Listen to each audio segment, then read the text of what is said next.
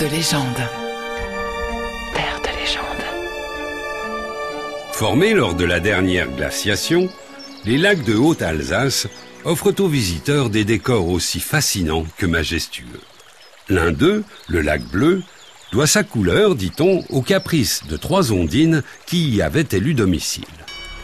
Jalouses d'un couple de bergers amoureux flânant le long de la rive, nos trois naïades s'imaginèrent briser cette idylle en capturant le jeune homme par la ruse avant de l'entraîner au fond des eaux. La bergère aux abois supplia alors sans relâche les sirènes de rendre la vie à son compagnon. Et finalement, après moult tergiversations, l'otage fut libéré.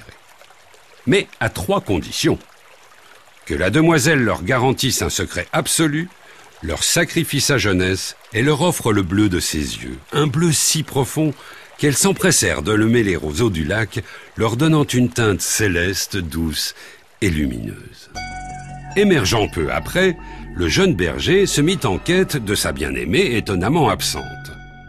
Longeant la berge, il interrogea une vieille femme assise au bord de l'eau. Savait-elle quelque chose? Mais face à son silence résigné, il n'insista pas et poursuivit son chemin.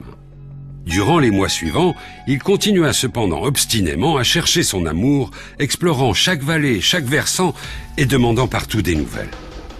Au comble du désespoir, il retourna errer sur le lieu d'origine de son malheur quand il entendit flotter dans l'air la mélodie qu'il partageait jadis avec sa dulcinée. S'approchant, il reconnut la vieille femme aux yeux blancs qu'il avait croisée en sortant de l'eau et qui soufflait dans une flûte de roseau le refrain de leur chanson et en la contemplant attentivement, il reconnut bientôt en elle celle qu'il espérait de tout son cœur.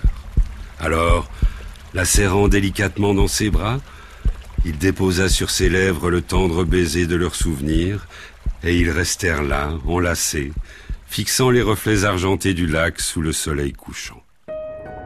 Les trois nymphètes n'avaient pas perdu une miette de la scène et ne purent que s'émouvoir d'une telle fidélité. Elles décidèrent alors de rendre aux jeunes amants leur bonheur volé et de défaire leur sortilège. Enfin, pas tout à fait. Elles gardèrent quand même pour elles quelques pigments de ce bleu si intense qui aujourd'hui encore donne sa couleur et son nom au lac de Mazeveau. Moralité, messieurs, soyez toujours fidèles à vos souvenirs et à vos sentiments. Vous y trouverez la force de surmonter la duplicité de multiples empoisonneuses. Terre de légende.